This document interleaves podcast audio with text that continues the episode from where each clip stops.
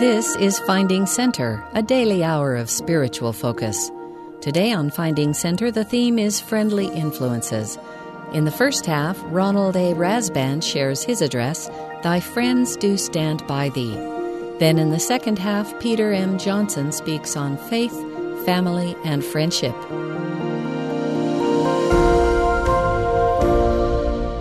I pray that my remarks will be guided by the Holy Ghost and that you will feel in your own hearts that what I have to say tonight has relevancy to what you are facing and what you're experiencing at this time in your lives.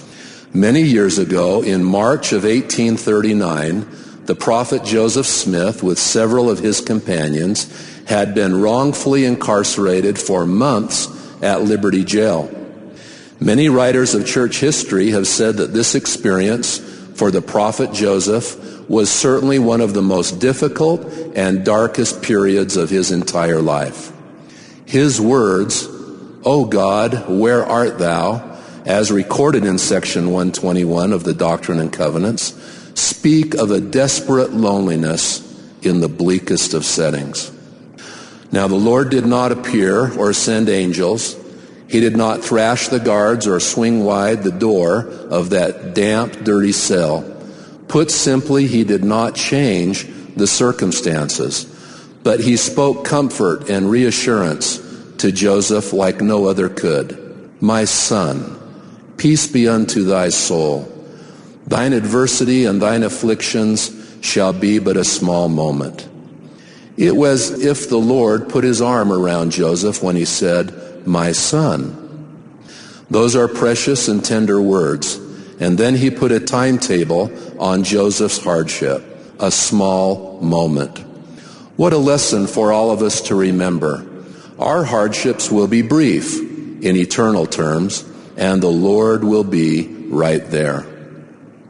Then the Lord said this, Thy friends do stand by thee, and they shall hail thee again with warm hearts and friendly hands.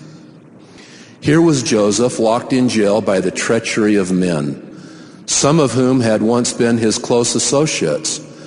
But the Lord made the point so clear, thy friends do stand by thee. How comforting that declaration was to the prophet Joseph. How comforting to us. Think for a minute what it means to you to know you have someone standing right by you, someone you can trust to be your friend on good days and bad, someone who values you and supports you even when the two of you are apart. Our most prized friend is Jesus Christ himself. Is there any greater assurance than his? I will be on your right hand and on your left, and mine angels round about you to bear you up. So often, those angels round about are our friends. My message tonight centers on the importance in each of our lives of righteous friendships. In my youth, an inspired patriarch laid his hands on my head and by revelation opened to me an understanding of my potential for who I really am and gave a direction for my life just like a patriarch has done for most of you. I was told that I would not lack for friends and associates, that their friendship would be a special blessing to me both temporally as well as spiritually. I was counseled to select for my closest friends those who were righteous and had a desire to keep the commandments of God. That passage from my patriarchal blessing and the verse from section 121 have been like a comfort blanket to me throughout my life. At times, especially while living away from home, those words have given me a peace and strength. My friends were standing by, although separated by many miles. And at such times, I learned one of life's most important lessons, that no matter how long I was away no matter how great the distance, whenever my friends and I met again, it was as if nothing had changed. We picked up our lives where we left off, and it was as if time had stood still. Now, why do I emphasize that? Because in today's world, so many people willingly trade those friendships for video characters and quick text messages. They spend their time identifying with television personalities who for them are only faces on a screen.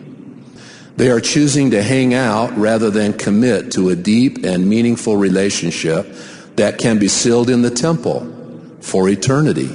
Think about it. True friendships are based on love of God and sharing that love with others. That was one of the messages in Liberty Jail.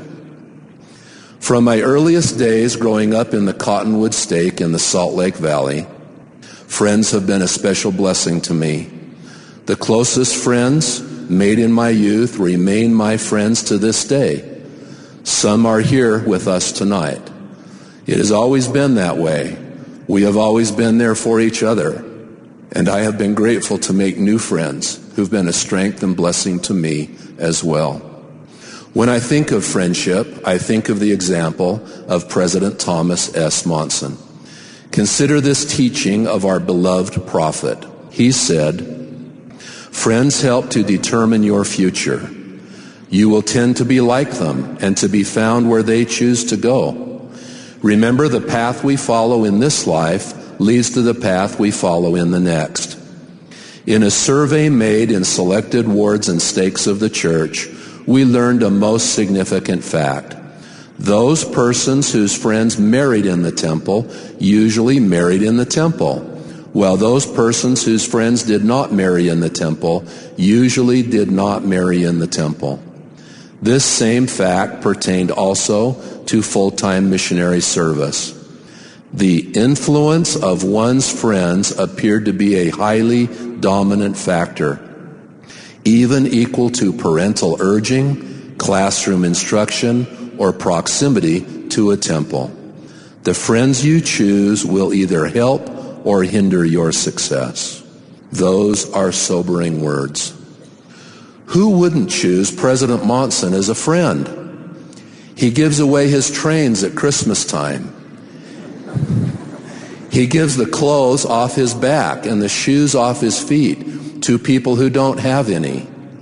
He gives countless hours to those so often forgotten in care centers or struggling for life in hospitals. And he shares his joy for life with all of us when he wiggles his ears. What's not to like? When a group of missionaries were asked to identify one of President Monson's greatest attributes, almost all chose his love for people. One even suggested he wished he could live next door to the prophet because he knew they would then become good friends. I have found the Brethren's counsel on friendship to ring true with my own experience and be particularly applicable today. Elder Neal A. Maxwell said, whether young or old, we need to be good friends, but also to pick our friends carefully. By choosing the Lord first, choosing one's friends becomes easier and much safer. Consider the contrasting friendships in the city of Enoch compared to peers in the cities of Sodom and Gomorrah.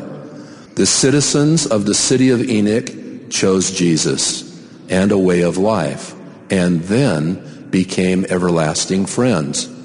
So much depends on whom and what we seek first. Some friends are wise and trusted mentors. They are a special kind of friend. They have gone before us and they know the way. And they too stand by us. Who were Joseph Smith's mentors? Moroni comes immediately to mind. Ancient disciples, John the Baptist, Peter, James, and John, Paul, Joseph's mother and father, his brother Alvin. The list is impressive. It is fair to say he was found in good company. Consider for a minute those who have mentored each of you. Do you desire to mentor others as opportunities come in the future? Are you preparing to share your testimony of the gospel and your grasp of how to be successful in our everyday pursuits? History and the scriptures are full of examples of men and women who have served as righteous mentors. Perhaps the most obvious is our Lord Jesus Christ. As he established his church in the meridian of time at the beginning of his ministry, he selected 12 seemingly ordinary men who left their normal occupations and spent three years in his company. They traveled with him, listened to his sermons, ate meals with him, witnessed the miracles he performed, and were the recipients of many private moments of instruction. What an unparalleled blessing it was for them to be personally tutored by our Lord and Savior Jesus Christ. Each of them was personally changed by that privileged association. Another example in a somewhat unusual reversal of roles is Joseph Smith, who became a spiritual mentor to his older brother Hyrum. Hyrum, humble and teachable, stood by Joseph's side. He was there in Liberty Jail, and he fell first at Carthage. Hyrum chose as his mentor the prophet of God. He chose well. In our day, and in my service as a general authority, members of the Quorum of the Twelve take a profound interest in our lives, generously conveying to us their experiences and effectively teaching us how to fulfill our sacred summons to this ministry. Two such precious moments to me are shown here as I was blessed by the mentoring love of Elder Jeffrey R. Holland and Elder Neal A. Maxwell. I also remember a comment made by Brigham Young when he said of the prophet Joseph, I feel like shouting hallelujah all the time when I think that I ever knew Joseph Smith the prophet. I have felt that way about a number of the leaders of our day. In each case, a more experienced, trusted individual serves as an effective guide and advisor to a less experienced person, helping to shape that person's understanding and teaching principles that will make him or her more effective, stronger, wiser, and more valuable as a servant of God. Pause for a minute now and think, who has mentored you? What have you learned from them that is life changing? How have they watched over you? How will you take their example and be a mentor yourself to younger brothers and sisters, friends and colleagues, those who may need and desire such a relationship? Let me give you an example from my own life. I have been blessed to have such dear friend mentor relationships in my life with Elder John M. Huntsman, Area 70, philanthropist, benefactor, founder of the Huntsman Group of Companies, and my friend. I first met John Huntsman in 1975 when I was 24 years old. I was an elders quorum president for a University of Utah married student ward, and John Huntsman was my high council advisor. We became friends, and in my senior year, as I was preparing to conclude my education at the university, Brother Huntsman recruited me as a sales representative in his plastics company. One of my very first assigned accounts was Avon, the cosmetic giant headquartered in New York City. To get me started with that important client, Brother Huntsman personally accompanied me to New York City for my initial introduction. Excited to be entering into a new career and anxious to make a good impression, I wore my best college brown suit with a brown tie and brown loafers. When we met at the airport, I noticed that Mr. Huntsman gave me a peculiar look, but he didn't say anything. As we arrived in New York City, he told me there was a stop we needed to make before calling upon Avon. We went directly to a famous men's clothing store known as Brooks Brothers on swanky Madison Avenue. On the way, I recall John Huntsman saying to me, Now, Ron, If you're going to be a salesman in my company, and if you're going to represent me to Avon, you're going to learn how to dress, how to act, and how to serve in this new role. And then he added, you don't wear brown suits in a business environment in New York City. Not representing John Huntsman, at least. John knew the people at Brooks Brothers, and he watched as they fitted me with a beautiful dark gray pinstripe suit, the nicest I had ever seen, and certainly the nicest I had ever owned.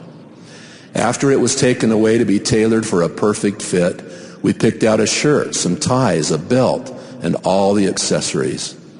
Next, we went to the shoe department, where John introduced me to my very first pair of wingtip black dress shoes. I guess Brother Huntsman's account at Brooks Brothers gave him special privileges because after we had lunch, he returned with me to the store where my new business wardrobe was ready, courtesy of John M. Huntsman. I remember my gratitude to John for sparing me the needless embarrassment of showing up in my college clothes. As I stuffed, and that's exactly what I did, stuffed my brown outfit into a bag, I realized we had made, he had made sure I was properly dressed. Then it was off to Avon where John introduced me as their new account representative from his company.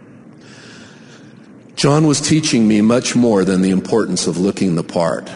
He was introducing me into a whole new way of thinking, of doing things, of representing myself to others. He was mentoring me. This was the first of many such valuable lessons I learned from him. Years later, while serving as an executive in Brother Huntsman's company, I was very involved in my duties, which took me around the globe. Returning from one of these business trips, Brother Huntsman, a stake president at this time, asked me what I was doing in the church. I told him I was happily teaching a gospel doctrine class in Sunday school. He asked me what kinds of experiences I had had in church leadership. I told him I had enjoyed serving in several presidencies, but most of my church service very happily had been in teaching. After I had explained this to Brother Huntsman, he told me of a similar time in his life when he had been called to serve in a student stake, first as a high counselor and later as a bishop. He found it ideal for his busy schedule. In fact, as I mentioned earlier in this message, that was where I first met John Huntsman. He said he knew a brother at the University of Utah who was serving as the stake president of one of the university married stakes who could fill church service positions with brethren from across the Salt Lake Valley. Brother Huntsman asked if he might phone this stake president and let him know of my name. I agreed and really did not think of it again, knowing how busy he was. Sometime later, I received a call from Robert Fotheringham, the president of the University of Utah First Stake. He asked if he and his counselors might come to our home and visit with Sister Rasband and me. Not many days later, all three of the stake presidency was sitting on the couch in our living room, inquiring about our situation and feeling our testimonies. After a searching interview with each of us, the three men looked at each other knowingly, and the stake president then extended a call to me to serve as a member of the University First Stake High Council. They said they'd already talked to my resident stake president and that he felt fine about the call if they should want to move forward. I accepted that call and began my service in the University First Stake. As a part of my assignment, Sister Rasband and our young family enjoyed a wonderful opportunity to develop choice, Christ-centered relationships with the young married students. After serving for a period of time on the High Council, I was called as the bishop of the 10th ward in that stake. I later found out that Brother Huntsman did call President Fotheringham and simply suggested that he knew someone who might do well in a university campus setting. Hence, my dear friend and mentor, John Huntsman, merely by mentioning my name for a possible interview, provided another kind of experience for me in church service. I think of the wonderful young people I met in that university ward, in that entire setting, and the opportunity I had to assist several of them in finding employment themselves, one who is here with us tonight. Most importantly, I had the privilege of bearing witness of our Lord and Savior Jesus Christ and establish righteous friendships in a way similar to what Brother Huntsman did for me. Later, when Sister Rasband and I were called to preside over the New York, New York North Mission, we enjoyed the privilege of working with many faithful missionaries. We were able to help them not only be more effective in their current callings as servants of the Lord Jesus Christ, but our connection has continued to this day as we assist them with letters of recommendation, counsel, encouragement, and all of our love. I do have to admit, I have not bought anyone a new suit and wingtips yet. As these few examples show, I am a very strong believer in mentor friendship relationships. Elder Neal A. Maxwell, who served as a mentor for so many, including me, said, each of us from time to time is mentored and has chances to mentor in my experience, truthful and caring one-liners that occur within such nurturing relationships have a long shelf life. You can probably recount three or four examples of how people have said something, probably a sentence or clause, and you remember it still. It moves and touches you still. I think of the young mother who always said to her children when times were tough, we can do this. They believed her. Or the missionary who told his new companion, fresh from the MTC, expect a miracle every day. He did, and that faith set the course of the new elders' mission. Or President Monson concluding his message and acknowledging a young man eight rows back in a sea of 5,000 youth assembled at an East Coast Scout Jamboree. That young man was my 12-year-old son, whom he had met on several occasions. Believe me, my son will never forget that President Monson called him by name and said, Chris Rasband, come up here and say hello. And what greater example than the Savior, who looked at a humble group of fishermen and said these simple words, follow me.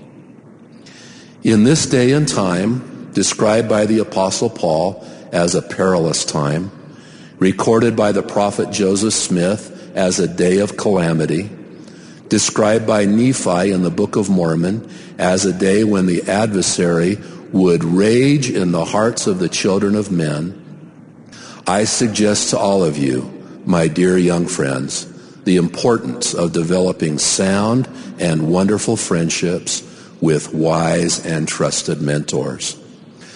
Sometimes we are reluctant to receive counsel.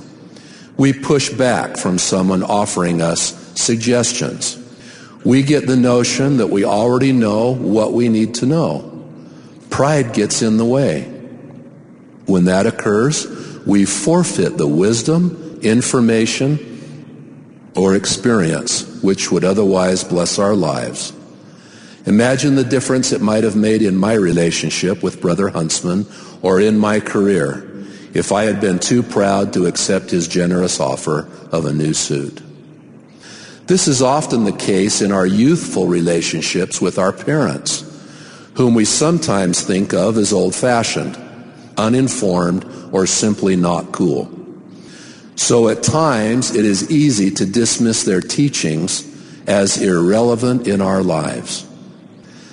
The statement attributed to Mark Twain can be instructive to us. When I was a boy of 14, my father was so ignorant I could hardly stand to have the old man around. But when I got to be 21, I was astonished at how much the old man had learned in seven years. Moms and dads, grandmas and grandpas have a lot to offer. Do not discount what their experiences have taught them and the love they have for you. They are perhaps your ultimate earthly mentors. Sister Rasband and I now treasure the opportunity we have to be grandparents. What a thrill it is when our grandchildren ask us a question or seek some direction on some important matter in their lives. Others who may have valuable input, but who we on occasion tend to ignore, are our in-laws. Their experiences are often as pertinent as those of our parents. We would do well to respect their opinions and give consideration to their input. Now, many of you do not have in-laws yet, but I'm confident you will someday. Take time to learn from them and solicit their opinions. Doing so will certainly add to your own wisdom. Now, for each one of you within the sound of my voice and those who will read this message later, there are many other potential mentors available to you. Let me suggest a few. Bishops, stake presidents, mission presidents, quorum leaders, professors, seminary and institute teachers, trusted friends and colleagues, Relief Society sisters, and many others. I have been benefited from so many of their examples and teachings, and so have you. Take full advantage of their ideas and let their influence inspire and bless your lives. It would be difficult to exaggerate the importance of being good friends. Becoming such friends is not always easy.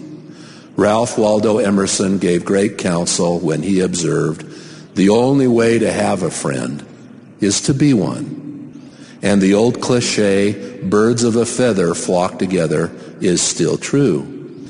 To have friends who live high standards, who stand for virtue and goodness, who are faithful and true to their covenants, you must be such a person to them.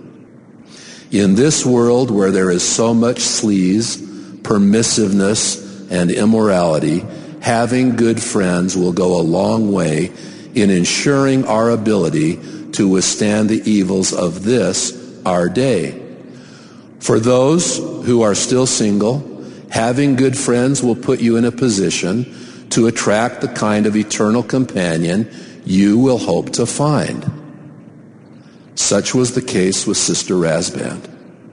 We were first great friends. An invitation for marriage came later. As we think of friendship, think of what the prophet Joseph Smith saw in a vision and recorded of the apostles preaching in England. I saw the twelve apostles of the Lamb who are now upon the earth who hold the keys of this last ministry in foreign lands, standing together in a circle, much fatigued, with their clothes tattered and feet swollen, with their eyes cast downward, and Jesus standing in their midst, and they did not behold him. The Savior looked upon them and wept. Though they did not see him, Jesus stood by them. Aware of their plight and sympathetic to their hardship, it was his loving support that sustained them in their mission and brought hundreds and thousands of new converts into the church. It was the Savior who said to his disciples, Ye are my friends. It was the Savior who taught, Greater love hath no man than this, that a man lay down his life for his friends. It was the Savior who beckoned, Come unto me. In friendship, as in every other principle of the gospel, Jesus Christ is our exemplar. Now, my dear young new friends, gathered throughout the world, I bear my testimony to you at this time that this is the gospel of Jesus Christ. I bear witness that a very important element of your experience in the gospel is the friends you make and the mentors you follow. just as I was promised in my patriarchal blessing at 19 years of age. I close tonight where I began, with the verse of Scripture spoken by God to the prophet Joseph when he was in Liberty Jail, and suggest this could equally be spoken to you and to me, in whatever condition we find ourselves at this time. Thy friends do stand by thee, and they shall hail thee again with warm hearts and friendly hands. I reaffirm this promise given by the Lord in the early days of the restoration of this church. I pray that each of us will have the privilege of enjoying righteous friendships and mentoring relationships as we grow together in the gospel of Jesus Christ. These thoughts and words I leave with you tonight in the name of the Lord Jesus Christ, our friend. Amen. You've been listening to Finding Center. Our theme today is Friendly Influences. We've just heard from Ronald A. Rasband. After the break, we'll return with Peter M. Johnson for Faith, Family, and Friendship.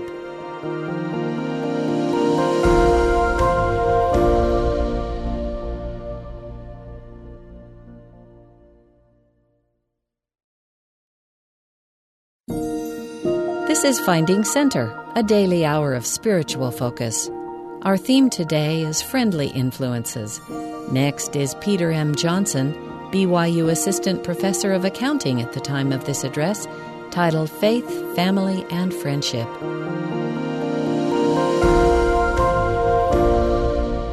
Good morning, my brothers and sisters. I'll begin by telling you a little bit about myself and in the process sharing with you my testimony of the gospel of Jesus Christ and the three key ingredients we need to ensure happiness and peace in this life and a taste of what life will be like in our heavenly home. I grew up in the Queensboro of New York City. New York City is a wonderful place full of excitement and entertainment. And as a youth, I was heavily involved with rap music.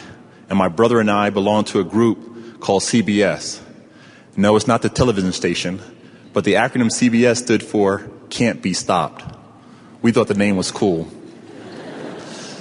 We traveled throughout New York City performing at wedding receptions, high school dances, and block parties. And during the summer months, we had different rap groups visit our neighborhood to perform free concerts. Most of the youth involved with rap visited the parks to listen and at times compete with the other rap groups. Often, however, these free concerts attracted drug deals and promoted random violence. It was during the summer of my 14th year that a random violent event occurred which I will not go into at this time, but it provided me an opportunity to leave New York City and change the course of my life forever.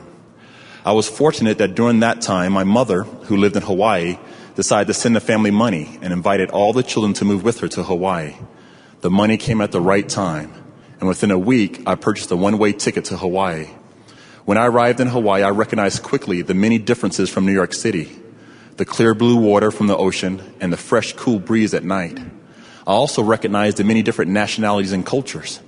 And after attending my first day of Mililani High School, I came home and told my mother that it felt like I attended a United Nations meeting and that I represented Africa. During the first few weeks of high school, the basketball coach noticed I was one of the tallest young men on campus and invited me to try out for the basketball team. While living in New York, I didn't play much basketball as I enjoyed baseball and was on a bowling team. I had never played on a basketball team. I believe it was because of my height that I started on the varsity team as a sophomore. We won three basketball games that year, and everyone in the community was excited because it was three more games than the team had won the year before. in my junior year, we won six basketball games, and by the time I was a senior, we won 14 games and became the Western Division champions and advanced to the Hawaii State playoffs. Due to the success of my senior year, I was recruited to play basketball for the BYU Hawaii campus. All I knew about BYU Hawaii was that it was a church school, similar to a Notre Dame or St. Mary's University. At the start of my fall semester, I was instructed by my academic advisor that I needed to take several religion courses to graduate from BYU Hawaii. For my first semester, I decided to take the New Testament. And for the first time, I began to understand in part the importance of a Savior. While living in New York, I was a converted Muslim. The Islamic faith regarded Jesus Christ as a great prophet or a great man similar to Moses or Abraham. I did not realize the importance of Jesus Christ and his atoning sacrifice until I read about his life in the book of Luke. I studied how the Savior healed the sick, raised the dead, made the blind to see, and the deaf to hear. Will you imagine for a minute that we all lived during the time of the Savior? We watched from a distance as he performed the many miracles, called his apostles, and fed the 4,000. We also watched as he took upon him the sins of the world. In Luke chapter 22, verses 39 to 44, it reads, And he came out and went as he was wont to the Mount of Olives, and his disciples also followed him. The word wont means usually. Often when the Savior wanted to be alone, he visited the Mount of Olives and other similar places to pray. The scripture continues, And when he was at the place, he said unto them, Pray that ye enter not into temptation. And he was withdrawn from them about a stone's cast and knelt down and prayed. Imagine the Savior instructing his apostles to pray to overcome temptation, and that he withdrew himself about a stone's cast, around 30 to 40 yards, and kneeled down and prayed, saying, Father, if thou be willing, remove this cup from me. Nevertheless, not my will, but thine be done. I believe the Savior at this moment knew that he was about to take upon him the sins of the world and ask, Father, if there's another way that a sacrifice could be made, but if not, let thy will be done. And there appeared an angel from heaven strengthening him. And being in an agony, he prayed more earnestly, and his sweat was as it were great drops of blood falling down to the ground. The Savior felt the pains of our sins. You know how it feels when you have made a mistake and your heart begins to ache? The Savior felt our heartache and our feelings of guilt and anguish. He took upon him the sins of all mankind, my sins, your sins, and the sins of all those who lived before, and the sins of all those who will live after us. And the pain was so great that it caused the Savior, even Jesus Christ, to bleed from every pore of his body. Well, you know the rest of the story. Judas betrays the Savior with a kiss, and Jesus suffers more pain before he's nailed to the cross. The Savior suffered death so that we might have life. As the fall semester progressed, I was introduced to the missionaries. They visited my dorm room on a regular basis. I can remember playing my rap music on my boombox. I would ask the missionaries if they wanted me to turn the music down. It was not until I served my mission when I learned that the missionaries were not allowed to listen to music. And so for a long time, I thought this was the reason why the missionaries came by my dorm room so often. After about a week of daily visits, the missionaries asked if I wanted to take the missionary discussions. My first discussions with the missionaries was in a library on the BYU Hawaii campus and they showed me the video, The First Vision. The movie talked about Joseph Smith and how at the age of 14, he felt confused about the many different religions. He wanted to learn the truth and to understand more fully the plan of our Heavenly Father. Young Joseph searched the scriptures and he read in James 1 5, if any of you lack wisdom, let him ask of God. The scripture touched young Joseph and he decided to exercise his faith and to ask God. Joseph Smith went into a grove of trees, knelt to pray, and as he prayed, he saw a marvelous light, and in the midst of that light, young Joseph saw our Heavenly Father and Jesus Christ. As I watched this video, I felt in my heart that it was true. Joseph Smith exercised faith, trusted in the Lord, and his prayer was answered. The missionaries continued to teach me the remainder of the fall semester. It was fun. I learned a lot, but I had no desire to join. The next semester, I was again instructed by my advisor that I needed to take a religion course. I decided to take the Book of Mormon. I had no doubt about additional scriptures because as a Muslim, I had studied the Holy Quran. My Book of Mormon instructor was Brother Gary Smith of the School of Business. I started to read about Nephi and how as a young man he listened to the Lord. And when Father Lehi instructed his son to return to Jerusalem for the brass plates, Laman and Lemuel complained, whereas Nephi simply said, I will go and do as the Lord commands. For I know the Lord giveth no commandment unto the children of men, save he shall prepare a way for them, that they may accomplish the things which he commanded them. Nephi exercised faith, trusted in the Lord, and obtained the brass plates. I read on. I read about King Benjamin and how he served the people with all his heart, might, mind, and strength. He loved the people he served, and more importantly, he loved the Lord. During his last days upon the earth, he built a tower so that he might be able to teach the many things pertaining to the kingdom of God. King Benjamin states, I tell you these things that you may learn wisdom, that you may learn that when you are in the service of your fellow being, you are only in the service of your God. King Benjamin served his people as we must serve one another. King Benjamin exercised faith, trusted in the Lord, and brought peace to an entire nation. I read on. I read in 3 Nephi chapter 11 of how the resurrected Lord visited the people on the American continent. The Savior was introduced by his Father. Behold, my beloved Son, in whom I am well pleased, in whom I have glorified my name, hear ye him. And it came to pass that he stretched forth his hand and spake unto the people, saying, Behold, I am Jesus Christ, whom the prophets testify shall come into the world, and I am the light and life of the world, and I have drunk out of that bitter cup which the Father has given me, and I have glorified the Father and taken upon me the sins of the world, in the which I have suffered the will of the Father in all things from the beginning. The Lord then told the people to arise and come forth, to thrust their hands into his side, to feel the prints of the nails in his hands and in his feet, that they may know that he is the God of Israel and the God of the whole earth, and have been slain for the sins of the world. The Savior, my Savior, the resurrected Lord extends his hands of mercy and love to all who will come unto him. The Savior, my brother, my friend. I stopped reading. It was near the end of winter semester. I completed my finals and was prepared to return home to the other side of the island. My scholarship did not cover the spring term, and so I was prepared to work for the spring and summer to save money for the fall semester. On the day I was prepared to leave campus, I received a note in my mailbox from Brother Gary Smith, my Book of Mormon teacher. He wanted to see me. I returned to my dorm room and received another note that Brother Gary Smith wanted to see me. I thought to myself, why would he want to see me? Will Brother Smith give me an F grade for religion? No one ever fails religion. I dropped by his office and the secretary mentioned that Brother Smith was at the Seasider, which is a mini cafe on BYU's campus. As we talked, Brother Smith proceeded to tell me how I knew the church was true and it was time for me to join the church. I looked at him amazed and wondered what he had been drinking. He continued and said, From what I'm about to tell you, either one or two things will happen. You either join the church right away or it will take you a while to join the church. He quoted a scripture in Ether chapter 12 verse 6 that states, And now I, am Moroni, will speak somewhat concerning these things. I will show unto the world that faith is the things which I hope for and not seen. Wherefore dispute not because ye see not, for ye receive no witness until after the trial of your faith. I thought to myself, what did the scripture have to do with me? Brother Smith explained that he believed that I was waiting for some type of miracle or vision to take place before I would join the church. He said, You need to act upon what you already know to be true before you receive a greater witness. Wherefore dispute not because ye see not, for ye receive no witness until after the trial of your faith. Where Brother Smith was right. I thought, why can I receive a vision like the prophet Joseph Smith?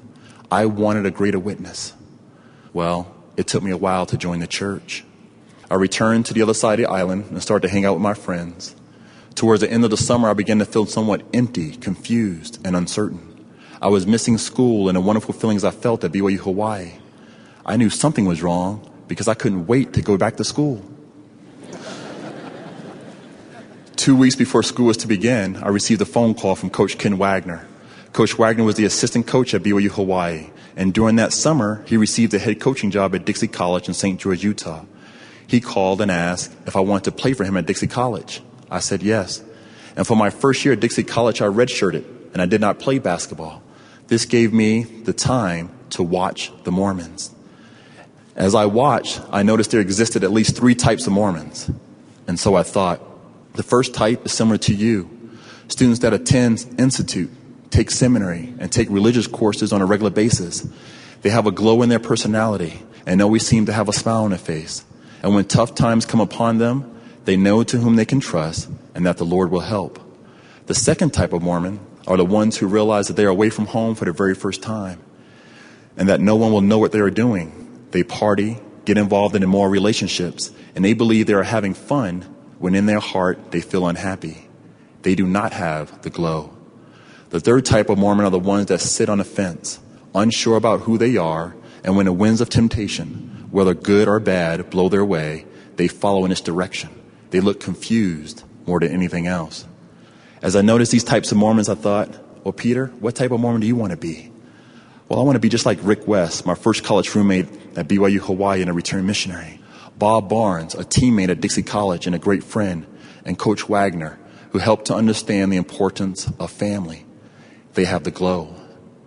I thought, well, if I'm going to be a Mormon, I must learn how to date. Therefore, I enrolled in an institute class called Dating and Courtship. And I guess the other 28 male students in the class thought the same as I. At this time at Dixie College, a good friend, Trudy Smith, began to take the missionary discussions. She invited me to attend with her. This time, the sister missionaries taught me about the Church of Jesus Christ. And as you know, the sister missionaries teach the gospel differently than the elders. After each discussion, they used to cry as they shared their testimony. And they wanted so much to hug me, but they realized it was against mission rules. Towards the end of the discussions, though, they asked me to do something that the elders did not. They asked me to fast and to pray about the truthfulness of the gospel. I was familiar with fasting. As a Muslim, we fasted during the month of Ramadan, a sacred time for worship. I fasted, and when I was done, I returned to my dorm room at Dixie College, knelt down on my knees, and simply asked Heavenly Father, Is the Book of Mormon the Word of God? And is Joseph Smith a prophet? No, I did not receive a vision or a visit from an angel. I felt warmth in my heart, a feeling I felt many times before, feelings I felt when I attended BYU Hawaii, the feeling I felt when I attended Brother Smith's Book of Mormon class, the feeling I felt when I saw the movie about Joseph Smith. However, this feeling of warmth came when I was by myself, and I knew it came from God. He answered my prayer. I had a testimony. I told the missionaries that I wanted to be baptized, but I wanted to return to Hawaii so my mother could witness my joining the church. I thought as soon as I got off the plane, I would find the missionaries and join the church. Well, that didn't happen. I started to hang out with my old friends and return to my old habits. However, towards the end of the summer, those old feelings of uncertainty and confusion returned. In August of 1986, I was home in my room and I decided to read the Bible. I read in John 14:15, "If you love me, keep my commandments." I knew I loved my mother. She is a source of strength in my life. I knew I loved my family, but that I loved God. I knelt down to pray and told my Heavenly Father for the first time that I loved Him. Later that day, I was on my way to the gym to play basketball, and I noticed two missionaries riding their bikes. I almost ran them over. They pulled to the side of the road. I told them to come to my home that night. They thought it was a miracle. The next week, I was baptized a member of the Church of Jesus Christ of Latter day Saints. I returned back to Dixie College and played my sophomore year. We had a great team. We won 32 games and lost only three. I was recruited by several Division I universities. However, I decided to postpone my college education to serve a mission. I was called to serve in Alabama. In Alabama, I met people and families who exercised their faith, trusted in the Lord, and because of their faith, their lives were blessed. One such individual was Sister Eva Oryang from Uganda, Africa. While living in her home country, she held a top political office and served as a prominent member of the government. However, in the summer of 1988, government officials of Uganda received several death threats, and Sister Oryang feared for her life. She left Uganda and arrived in Tuskegee, Alabama, where her oldest son was attending Tuskegee University. After two weeks of living in the U.S., she became discouraged and very depressed. She had left a few of her children and a husband back in Africa, and she was unsure as to when her family would be together again. Back in her country, she learned of God and had faith in Him. And one night she prayed. She prayed all night, even until the next morning. And all she said in her prayer was this Heavenly Father, I know I need a church. Will you please send me the right church first. In the morning, there was a knock on the door. Her daughter answered the door and returned to her mother's room. Mother, you have visitors. Sister Oryang thought to herself, I'm a stranger in this country. How can I have any visitors? As she went to the door, she thought, America is a strange place. Parents send their children outdoors with names on their shirts. the missionaries introduced themselves. Sister Oryang told the missionaries, I have just finished my prayers and asked the Lord to send me the right church. Of course, the missionaries smiled with joy and stated that they were representatives of the right church. As Sister Oryang led the missionaries to the living room, there was another knock on the door. It was a minister of another faith who lived across the street. He had been watching the family for the past week and thought this would be a good time to visit the family. He was an older gentleman, and Sister Oryang thought to herself, how can these young boys tell me anything about God? She led the minister into the kitchen. As he sat down, there was another knock at the door. It's a true story.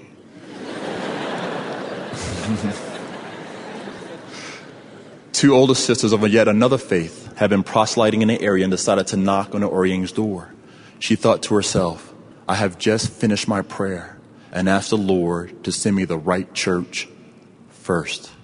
Sister Oryang said goodbye to the minister and the two other sisters and listened intently to the missionaries. Within weeks, Sister Oryang and her family joined the Church of Jesus Christ of Latter day Saints. Within a few months, the majority of her family came to the U.S. and they too joined the church. Before the Oryang family joined the church, the Tuskegee branch had about 10 members. Following Sister Oryang's conversion and through her example of faith and testimony, the branch grew from 10 members to over 60 in just nine months. And her son, David Oryang, became the branch president of the Tuskegee branch a few years later. Sister Oryang, like others, are blessed with the fullness of the everlasting gospel and shared this gift with many. She understood the influence and the power of the Holy Ghost and how it helps to change lives and brings people closer to our Heavenly Father and working with Sister Oryang following her conversion, she helped me to understand the three key ingredients necessary to ensure happiness and peace in this life and a taste of what life will be like in our heavenly home. The key ingredients are faith, family, and friendship. The first ingredient of faith and trust in our Lord Jesus Christ is essential for us to obtain the power necessary to understand the love that our Heavenly Father has for us and His desire for our success. Faith is the power that moves us to repent and instills the desire to improve and to become better. It is through the exercising of faith that allows us to overcome discouragement and heartache as we recognize that the Savior suffered in the Garden of Gethsemane so that the suffering and pain we feel at times can be relieved and peace restored. There is a difference in having faith and exercising faith. Having faith denotes a belief in the Savior. Exercising faith denotes action. It is allowing our belief to guide us to pray, to read and study the scriptures, to repent, and to keep the commandments of God. It is the exercising of faith that our belief, knowledge, and love for the Savior grows and strengthens us. The second ingredient is family. Having a solid family relationship is imperative in helping us to understand the principles of forgiveness, service, and selflessness. President Spencer W. Kimball, our 12th president of the church, suggests that it is through families we master the teachings of the gospel of Christ. He states, and I quote, spirituality is also nurtured in our actions of patience, kindness, and forgiveness towards each other and in our applying gospel principles in the family circle. Home is where we become experts and scholars in gospel righteousness, learning and living gospel truths. End quote. Families, they come in all shapes and sizes. Some are raised in a single parent home, some are adopted, and yet some are taught and raised by grandparents and other relatives. I was raised by a single parent, and my mother always taught me to have faith and helped me to understand the workings of God in our lives. Now I am married, and I have been adopted, if you will, into Stephanie's family, and continue to learn a great deal from in laws and how important grandparents are in raising and teaching our children. The third ingredient is friendship. President Larry Gibson, stake president of the Highland Utah West Stakes, defined a friend, and I quote, as one who is attached to another by affection, by esteem, and by respect. It is these attributes that leads to a desire to be with a friend and seeks to promote prosperity and happiness. End quote. Good friends provide support and guidance. In the April 1997 General Conference, President Hinckley, our beloved prophet, declared that every member of the church needs three things a friend, a responsibility, and nurturing with the good word of God. Later, he suggests that becoming a friend is probably the most difficult. To get outside our comfort zone and to extend a hand of friendship is challenging. It takes time to develop friendships, but this is the time we need to take. At some point, we will all be tested. It is a part of life. And when those times come, and they will come, it is a great feeling to know you have a friend at school, at work, or in your ward to show love, to listen to your concerns, to be an example of goodness, and to testify of truth. These are the attributes of friendship. The Savior called us his friends when he said, Greater love has no man than this, who layeth down his life for his friends. As we study in the book of Proverbs 17 17, it states, A friend loveth at all time. We need to take the time to become friends. There are those that you associate with that need your friendship and your support. Brothers and sisters, I know God lives. I know Jesus is the Christ, the Son of God, and the only begotten of the Father, our Redeemer, our Savior, and our friend. I know we have a living prophet, even Gordon B. Hinckley, and this is the Lord's church upon the face of the earth. We have been given much. Therefore, we must give of ourselves and incorporate and strengthen the three ingredients of faith, family, and friendships to ensure happiness and peace in this life and begin to understand in part what life will feel like in our heavenly home. My friends, take full advantage of the Lord's goodness. His arms of mercy and love are extended, and all are invited to partake. For the Lord has said, Come unto me, all ye that labor and are heavy laden, and I will give you rest. Take my yoke upon you and learn of me, for I am meek and lowly in heart, and you shall find rest unto your souls. For my yoke is easy, and my burden is light. The Savior loves you and he loves me. In the name of Jesus Christ, amen. You've been listening to Finding Center. Join us every weekday for an hour of inspiration and spiritual focus. Today's theme was Friendly Influences, with thoughts from Ronald A. Rasband and Peter M. Johnson.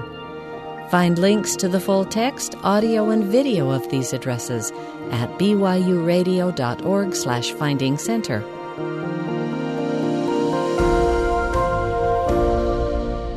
Finding Center is a production of BYU Broadcasting.